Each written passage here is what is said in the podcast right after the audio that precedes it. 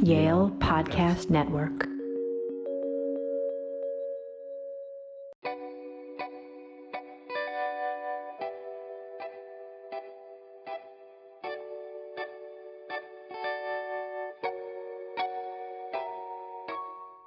Hello, and welcome to The Other Side, faith based think tank on policy, economics, entertainment, and community. I'm your host, Evan, and I'm here with the coolest co host on this side of heaven, Erin. Hey, everybody. Um, we are hoping to provide you a diverse discussion of the issues through a faith based lens, which is not commonly done, so we look forward to being your first. Amen. And this is our first episode, and what has inspired us to do this podcast is a list too long to put in the words here, but we may be able to sum up our goals with two words for now hope and solutions. We want to inspire hope and we want to advocate and search for solutions. Yes, we are hoping to serve our listeners and the global community by using our time here to inspire, to educate, to motivate, and to entertain. And we want to entertain in such a way that whoever is under the sound of our voices and those of our guests, whether we all agree or disagree with one another on the issues. Now, our goal will be to move minds and hearts in our audience toward hope that inspires solutions. Now, we seek the common good both here in the USA and around the world.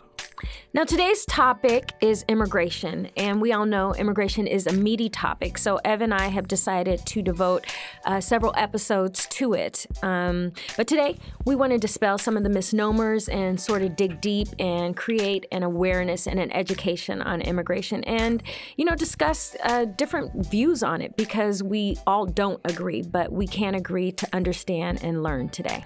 Amen. So, our guest today, we welcome Dax Crocker. Dax is a uh, Guatemalan born American citizen. He's a graduate of Yale Divinity School. His focus uh, for his MDiv was faith based community. He's now currently doing a master's in political theology at Yale, and he has worked with the undocumented immigrants here in New Haven and with DACA students at Yale through Yale Sanctuary Campus. Welcome, Dax. Thank you. Thank you for having me. And Dax, we're going to jump right in. Uh, you and I had discussed previously before the show that depending on the generation you were born in, you may have a predeceived or a preconceived rather notion about immigration. And really, just as American citizens, many of us don't understand the whole immigration policy. And so I want to first start out with asking you because many feel this way when it comes to uh, illegal immigration. Why do people come here or choose to come here illegally versus legally? Well, um, the answer is very simple. Um, there is a line for certain types of people mm-hmm. to be able to migrate to the U.S. legally. If you don't qualify, if you don't have the cri- if you don't meet the criteria to be in that line, then there is no line for you. Uh, most people who are allowed to come legally to the United States are people who have an employer waiting for them and they have petitioned them so that they can come, or they have a close family uh, relative that is petitioning them, like a father, a mother, a brother, a son, uh, etc. Mm-hmm. But uh, and the other the, the, the smallest group of people that I know of that can come to the United States legally are millionaires who have at least a million dollars to start a business and employ American citizens in the United States. Mm. And if you do have that million dollars, then you get a green card so that you can come here legally. Mm. If you don't meet the criteria in any of those three areas, then there is no line for you um, to, to, to come here legally. Um, that's one thing. The other thing is that a lot of people come here uh, without the proper documentation because of fear for their lives. If you live in a country like Honduras, for example, right now, or El Salvador, uh, where uh, gangs have taken over entire cities, entire towns, mm. and they're killing people, uh, well, even if you meet the criteria to stand in line and wait, you're not going to wait. So let me uh, jump in here for a second because I have noticed that there is a sentiment or a different feeling for refugees versus people who are coming in illegally. So Americans tend to have a sympathy and an empathy for refugees. Come on in. We see that you're being, you know, oppressed or attacked and your life is in danger. We welcome you. However, when it comes to people who come here or immigrate here illegally, you know, the the feeling changes. So just to recap, what you're saying is, say, um, I live in Mexico.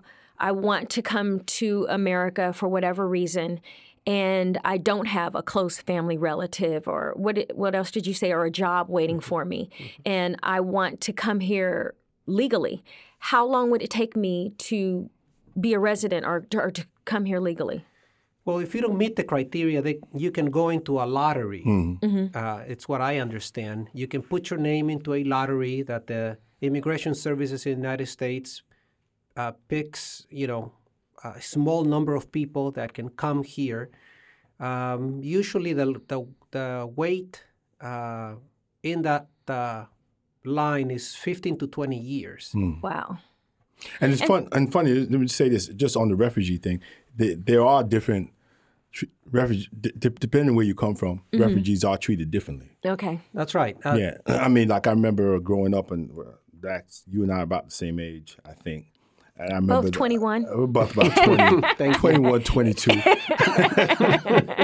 and I remember when uh, growing up as a as a 21 year old boy, uh, seeing the Cuban refugees uh, who were, were mostly at least uh, the uh, Euro centric, for instance, the Spaniards sort of version, and then you had the Haitian refugees and.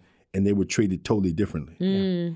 And so, so just the, the refugee issue definitely has some discriminatory uh, um, tentacles being uh, placed on them. Right, correct, correct. And, and, and let me say this about the refugees. Uh, in order for you to qualify as a refugee, the UN has to declare your country or your place of origin as a disaster area, and there's some legal parameters that have to be met in order for you to be, qualify as a refugee. The other people that qualify as a refugee are people who have a close family relative um, killed uh, in a war zone or in some type of upheaval in the country of origin.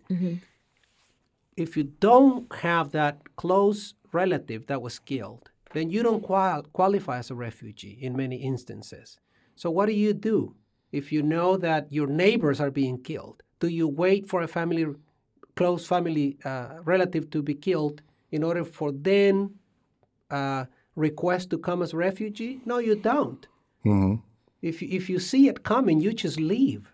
And and I think that's something that people don't understand. It's funny because I also wanted to touch, I'd like you to touch on quotas as well, because I think many people don't know that. And in fact, Evan educated me on that um, the quota system in application to the immigration system. Well, the quota system, uh, and I'm not a lawyer, so this is a faith-based perspective uh, that I'm giving you. The quota system that I understand is a, a way to diversify the population of immigrants coming into the United States. Okay. So if you happen to be uh, from Mexico, you are put in the all the way in the back of the line, or there is no line for you anymore because the United States already has too many Mexican immigrants. If you are from a place in, you know, Yugoslavia, um, then you may be put in front of the line because we don't have a lot of people migrating from that country. So the quota system disqualifies and um, uh, allows other people to come in easier than, than, than others. And I can actually understand that because they're trying to diversify and give opportunity across the board. So I don't have really a problem with that. But um, what I didn't know was there there was a cap, a certain number, correct, Evan? Mm-hmm. there, there's, there's a limit per year, annual limit. I think it says, according to what I read on you, how the American Immigration Council, 675,000 permanent immigrants, uh, annual worldwide limit for the United States. A States. year? Per year, for the year. Okay. That's still a healthy number, but still, once you um, parcel and post it out by which country, like if you are trying to immigrate here from Ireland, your opportunity may be higher than someone trying to immigrate here from, like you say, Haiti. Let me ask you this, Dax. Uh, you, you're like myself. You're you're. I was Jamaican born, so my parents came here. I remember my grandmother got my mother here, got my father here, or I'd still be in Jamaica. And you came here from Guatemala. I, so two questions. Number one, you're here. Uh, you came. How old were you when you came? Did I was 14 years old Oh, when you I were, came. you were already a pre, you were a teenager. Okay, and how did you, how did you get here?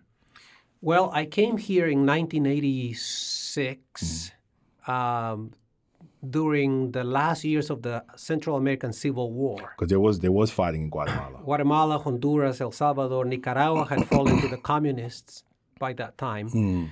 Um, and so my father was a uh, last year law student in the uh, public university in Guatemala when the army came in and started killing students who they thought were communists. And my father came home scared and said, uh, I think we should leave or we're going to be dead one of these days. And there was no legal way for us to come. And my father was not about to wait for a relative to be killed in order to qualify as a refugee. So he Smart. packed, he packed my bags and brought me. I was a DACA kid when there was no DACA Got it. because I came here undocumented um, because we wanted to save our lives. And how did you later become documented, become an American citizen? Um, my church uh, in Los Angeles, California, uh, the leaders of our church, I guess they noticed my ministry skills and they decided to employ me. And so they petitioned me to the immigration services. And uh, at that time, the law was that if you had come here undocumented, you would pay a penalty, a monet- monetary penalty. You would write a letter uh, apologizing to the government for having broken the law. Uh, you would go back to your country. Uh, they would give you your papers, and then you came back here legally. That was the law back in the day. Wow. And that's how I did it. The law since then has changed. And now the penalty for people who came here undocumented is that they have to go back to their countries and wait 10 years Wow. Wow.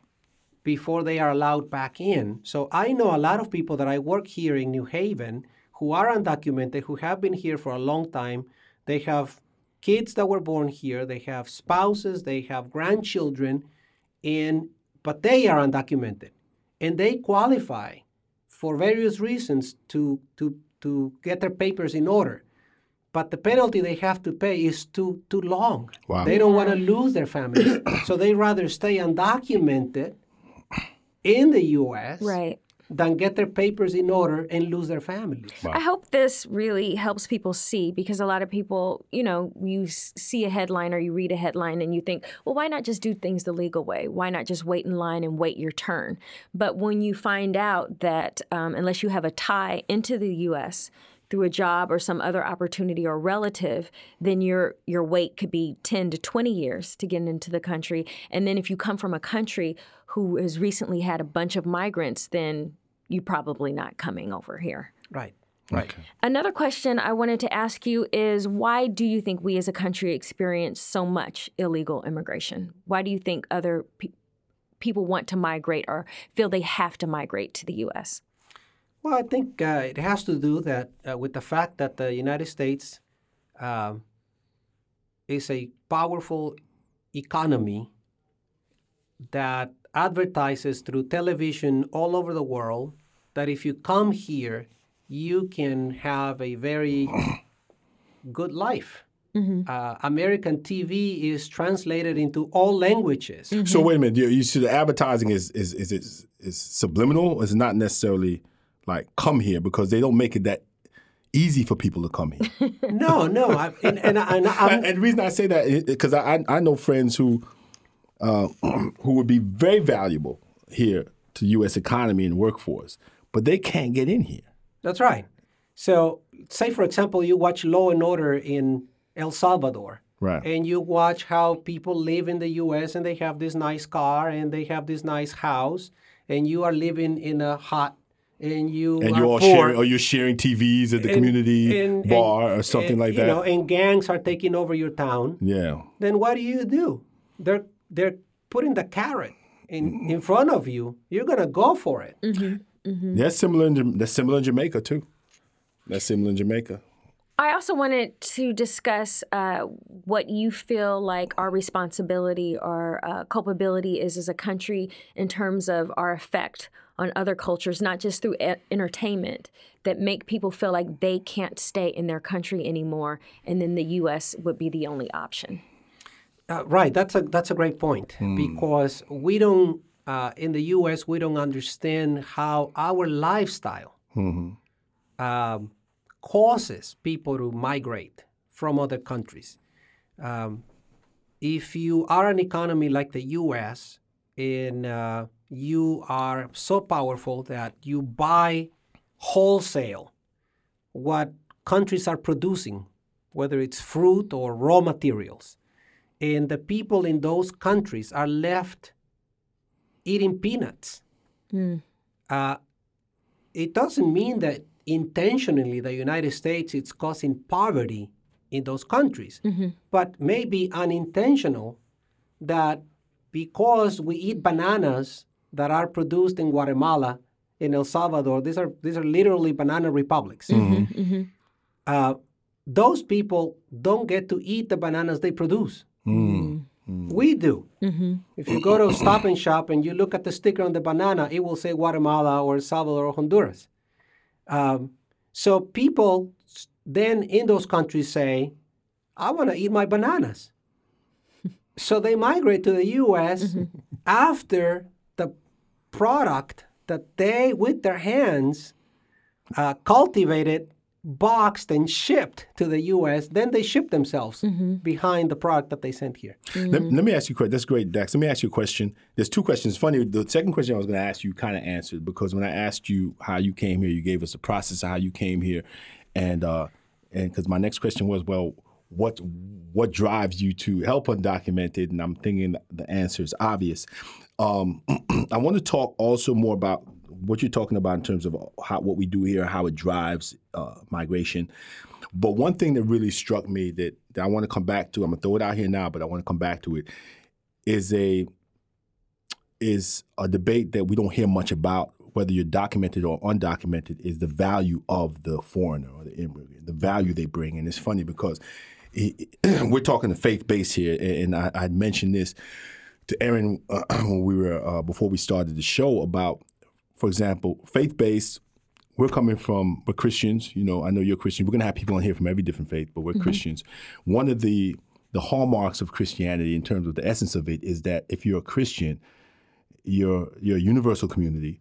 Secondly, you're also you're foreigners as well. We are foreigners just by the sake, just by the the the our identification as Christians. We're mm-hmm. sojourners. We're mm-hmm. foreigners.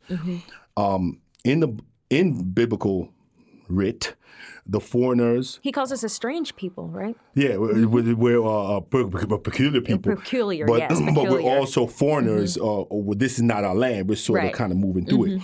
But also in even the Old Testament, in the biblical writ period, you see uh, the foreigner is someone that should be looked after. The foreigner is someone that, that one of the characteristics of the the foreigner is their, is their vulnerability, and that vulnerability they share with the poor, they share with the widow, they share with the orphan.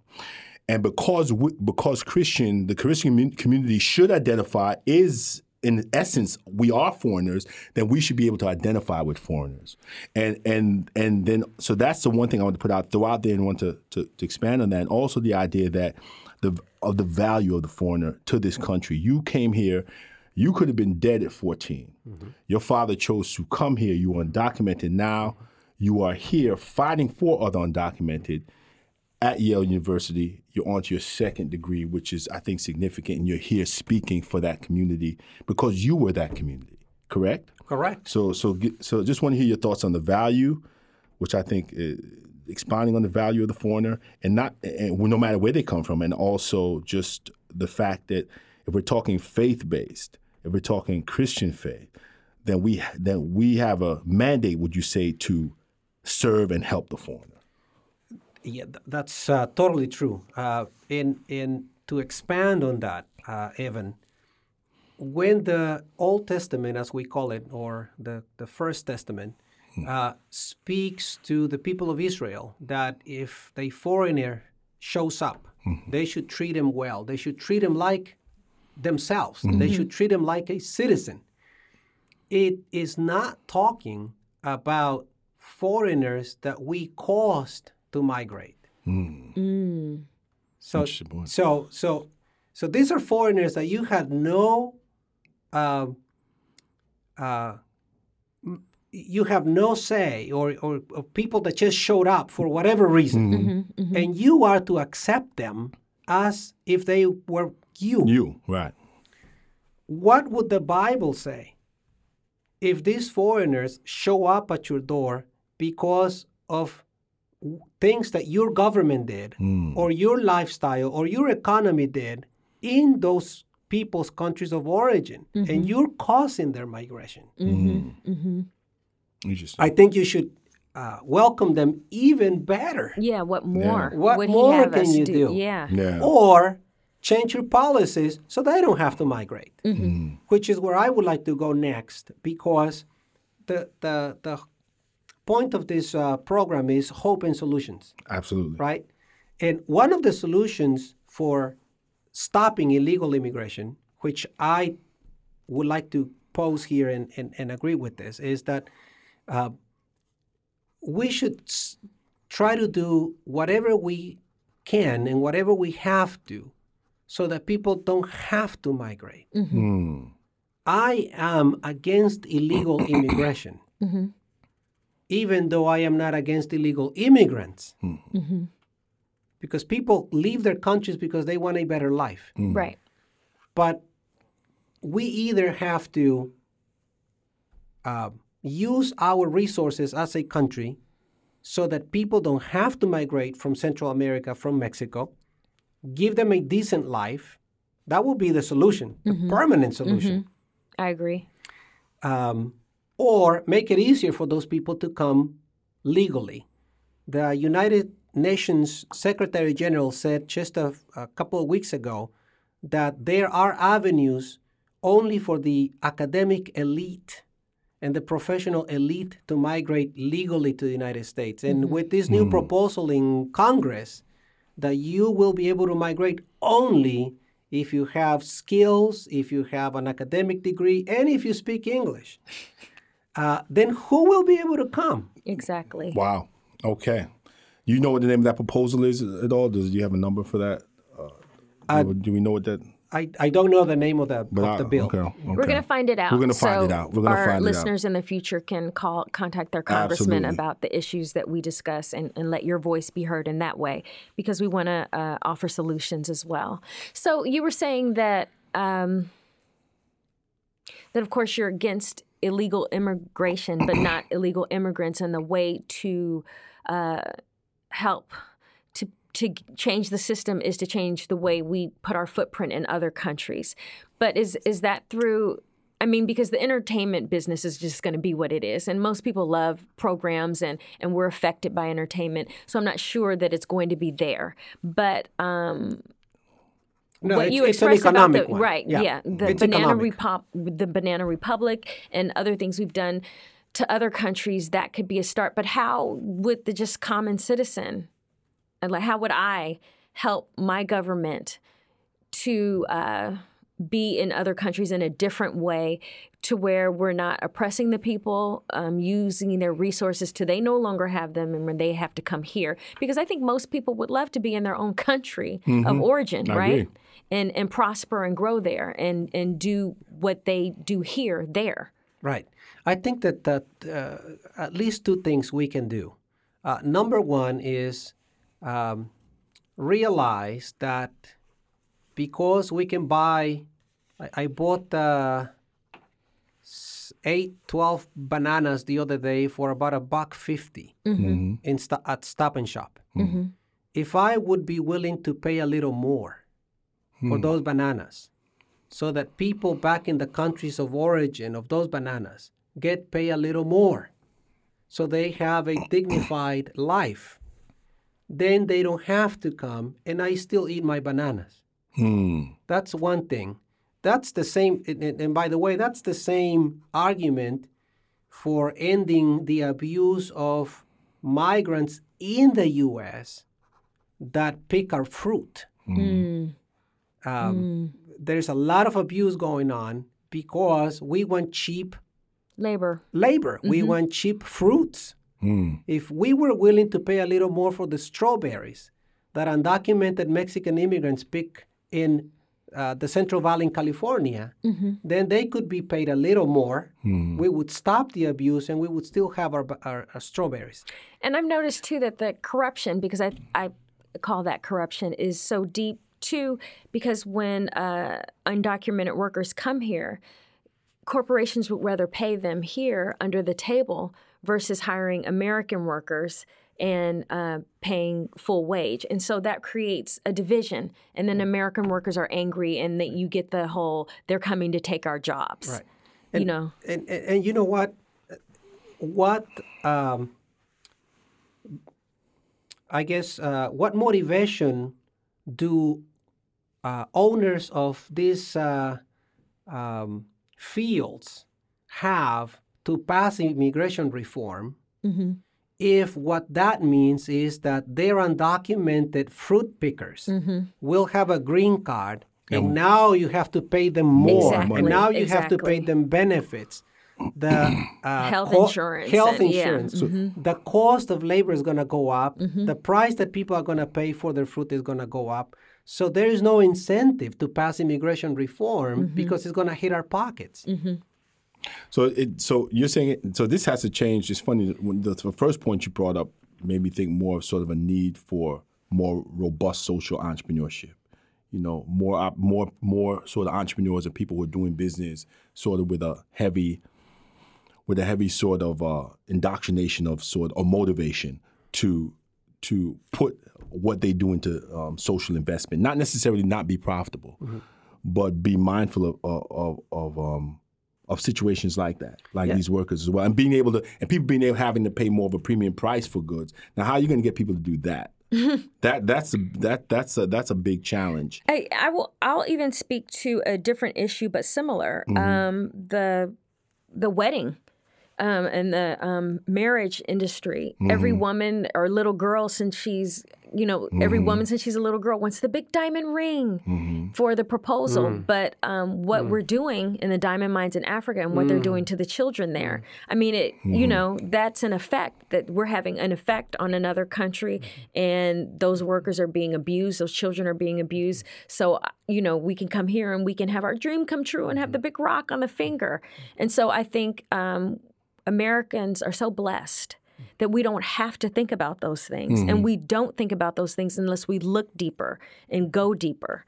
And uh, I mean, I'm Well- guilty too. I have a rock on my finger. Right. So, you know, yeah, we need we need more more awareness. Right. Um, I think this is definitely something. Even when you talked about being in other countries and entertainment industry, what the entertainment industry can do is definitely uh, bring more awareness in the entertainment, uh, in in the advertising. You know, um, but you need people with the hearts for that at the top. You know, But then at the end of the day, it's still, like he said, it goes back to economics. If I'm a Mm-hmm. corporation and I'm making 1000000000s I don't want to go from billions to millions just to pay people to have health insurance and do it the right way. I- It's it's a greed. It's greed. It's, Mm-hmm. it's greed. corruption. And if we take it back to the faith-based thing, which is the foundation of this podcast, then we know that these things are not Christ-like. and th- and it's our job as as those who believe these things to to challenge them. No one else is going to do it. No one else is going to challenge. Uh, look out for the welfare of the foreigner unless you unless there's a mandate for what you believe to consider yourself a foreigner. You know, no one else is going to understand really the the greed. Greed will blind you. Yes. You know, no one else can understand sort of the power of greed unless you understand that greed can ship, shipwreck your life and that greed actually takes you to a place of doing evil the more and more it progresses in your life you know? If you're running for example i had this conversation with a community organizer recently. There's a there's a, a guy and, and I, I don't remember his name specifically i don't know how to quote it but he runs one of the major banks and he came out of uh, one of the projects in brooklyn and the project is still a mess. You know, he gets awards all over the place for his philanthropic work, but he's totally forgotten and lost touch with where he's actually come from. You know, and he's not really doing the work. You know, and I said, well, well, how could he forget? You know, And it's funny because this particular person uh, was trained in, in a religious tradition that teaches you that you should you should take care of of those on the margins. You know, there's no there's no um it's not it, there's nothing wrong with being wealthy. You know, there's nothing wrong with with with being profitable and, and thinking about your profit margins. But there's something wrong with doing it and people are suffering behind it or you're not giving other people opportunities you may have had. So there, there's a there's a I worked for a company and I'm going to give um him actually I, I'm hoping they're still doing this, but when I was at when I came out of college, I worked in sales at a company. It was called Federal Federal Express at the time, and the guy who actually founded it, he uh, the idea for the company was in a paper, a thesis paper he did when he was an undergrad here at Yale, Fred Smith. And one of the things I, I, I learned about Fred Smith was that he had set his salary to a certain amount. You know, I think it was like he capped it like two mm-hmm. and he invested the rest. This is back in 1990, mm-hmm. but he lived in Tennessee, which is two hundred thousand. Right, right. You know, at that time you could probably buy an entire city of Memphis. but but the point was that he invested. He said, "Look, this is all I need." He invested a, a, a lot his money back. He, of course, he had options. He owned the company, but he invested a lot of his money back in the company, into the company. And uh, for years, year after year after year, that company was considered one of the best companies to work for when you look Wow. at the top business magazines. And I remember specifically because I did sales for that company. The motto of that company at that time, I don't know what it is like now, was people service profits. That was sort of the that was the priority. Wow. People service profits. I love that. And I think that that that should be the kind of awareness we try to put out there in terms because it is about economics. You mm-hmm. know, if you don't have some sort of economic leverage, people are not going to respect you or your community for some reason. That's unfortunate because that's not how it should be. Mm-hmm. You know, so I think that but if you have economic, economic leverage and you're using it for, for reasons to sort of promote some level of equity and to give other people opportunities um, out there, opportunities. Not everybody's going to grab an opportunity, but there are people out there who need, who are looking for opportunities to to do well and to and to prosper and to prosper their families as well. But but you know what? How we can start changing that, Evan, mm. is by teaching people to switch from an individualistic mindset to a community mindset. Mm-hmm. Mm-hmm. Because the individualistic mindset tells you, I deserve it. Mm-hmm. I earned it. I did it on my own. I am self sufficient. Mm-hmm. I got up early in the morning. I went to work, and this is what I get paid. Mm-hmm. The community mindset says, I couldn't do everything that I did and earn all the money that I did if I didn't have people who picked up the trash, if I don't have people who fix the roads, if I don't have people who uh, clean the schools where my kids Mm-hmm. study. Mm-hmm. Mm-hmm. Uh, so all these people that we don't usually praise and uh, reward as we should are the enablers, what I call them, for you to make a profit. If we were to reward these people with a community mindset, then you know we would take care of a lot of poverty, even if the individualistic person who got all the benefit earns a little less. Mm-hmm. And if we transfer that concept to the immigration concept, if we would be willing to uh, profit a little less mm-hmm. from countries where people are migrating from mm-hmm. and give them back and invest some of the profits that corporations make back in the countries where those profits were produced Mm-hmm. instead of investing them here or giving them here to retirees only mm-hmm. hmm. then these people wouldn't have to migrate and we would be doing the right thing. As we now conclude part one of The Other Side and our discussion on immigration, you have now entered what we call the Amen Corner. The idea of the Amen Corner in black church tradition was originally the place where the older members, particularly the church mothers, so to speak, who were perceived as the watchdogs of Christ, now, these mothers from this Amen corner led the congregations in responsive amens to what they heard going down in a good sermon or during the church service. The Amen corner could just as easily be any section of the sanctuary on a Sunday morning, too. where the congregation uses many verbal responses and amens. And to go a step further, the Amen Corner can also be any area outside the church where expressions of support abounds for the speaker or the performer. Our hope is that you, as our listeners, will become our Amen Corner. Now, we hope that you will be this for our show, for our guests, our topics, and our desire to inspire change. Even if we end up falling flat on our faces from time to time while trying to make a difference and trying to shine our light in the dark places of our world. Here on the other side, our Amen Corner will take on different forms. It may be a short sermon, a rant, a call to action, a poetic verse, a song, a theological reflection, a note to self, meaning to ourselves versus hosts. And then hopefully it will translate as a gentle reminder to you as our audience. Our desire here, the other side, is that our Amen Corner will be a reminder to you that through it all, hope springs eternal. That through it all, we remember God is always mindful of us and that God cares about us. That through it all, there is peace in the midst of the storm that we face as individuals and as a human family. We are here to edify. We are here to challenge, but most importantly, we are here to love. We are here to love because that is the mandate of our faith, and we plan to carry it out as best we can in our rhetoric as hosts, as God leads and guides our endeavors. Thank you for tuning in to the other side, and may God bless you.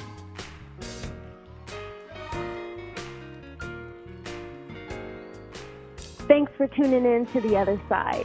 Join me on the journey at erinsands.com, or you can follow me on social media at Erin L. Sands. You can follow me on Instagram at Evan the Conqueror or on Twitter at Evan D. Park. Thanks again. See you soon on the other side. The views expressed on the other side are those of the hosts and the guests and do not represent the views of Yale University.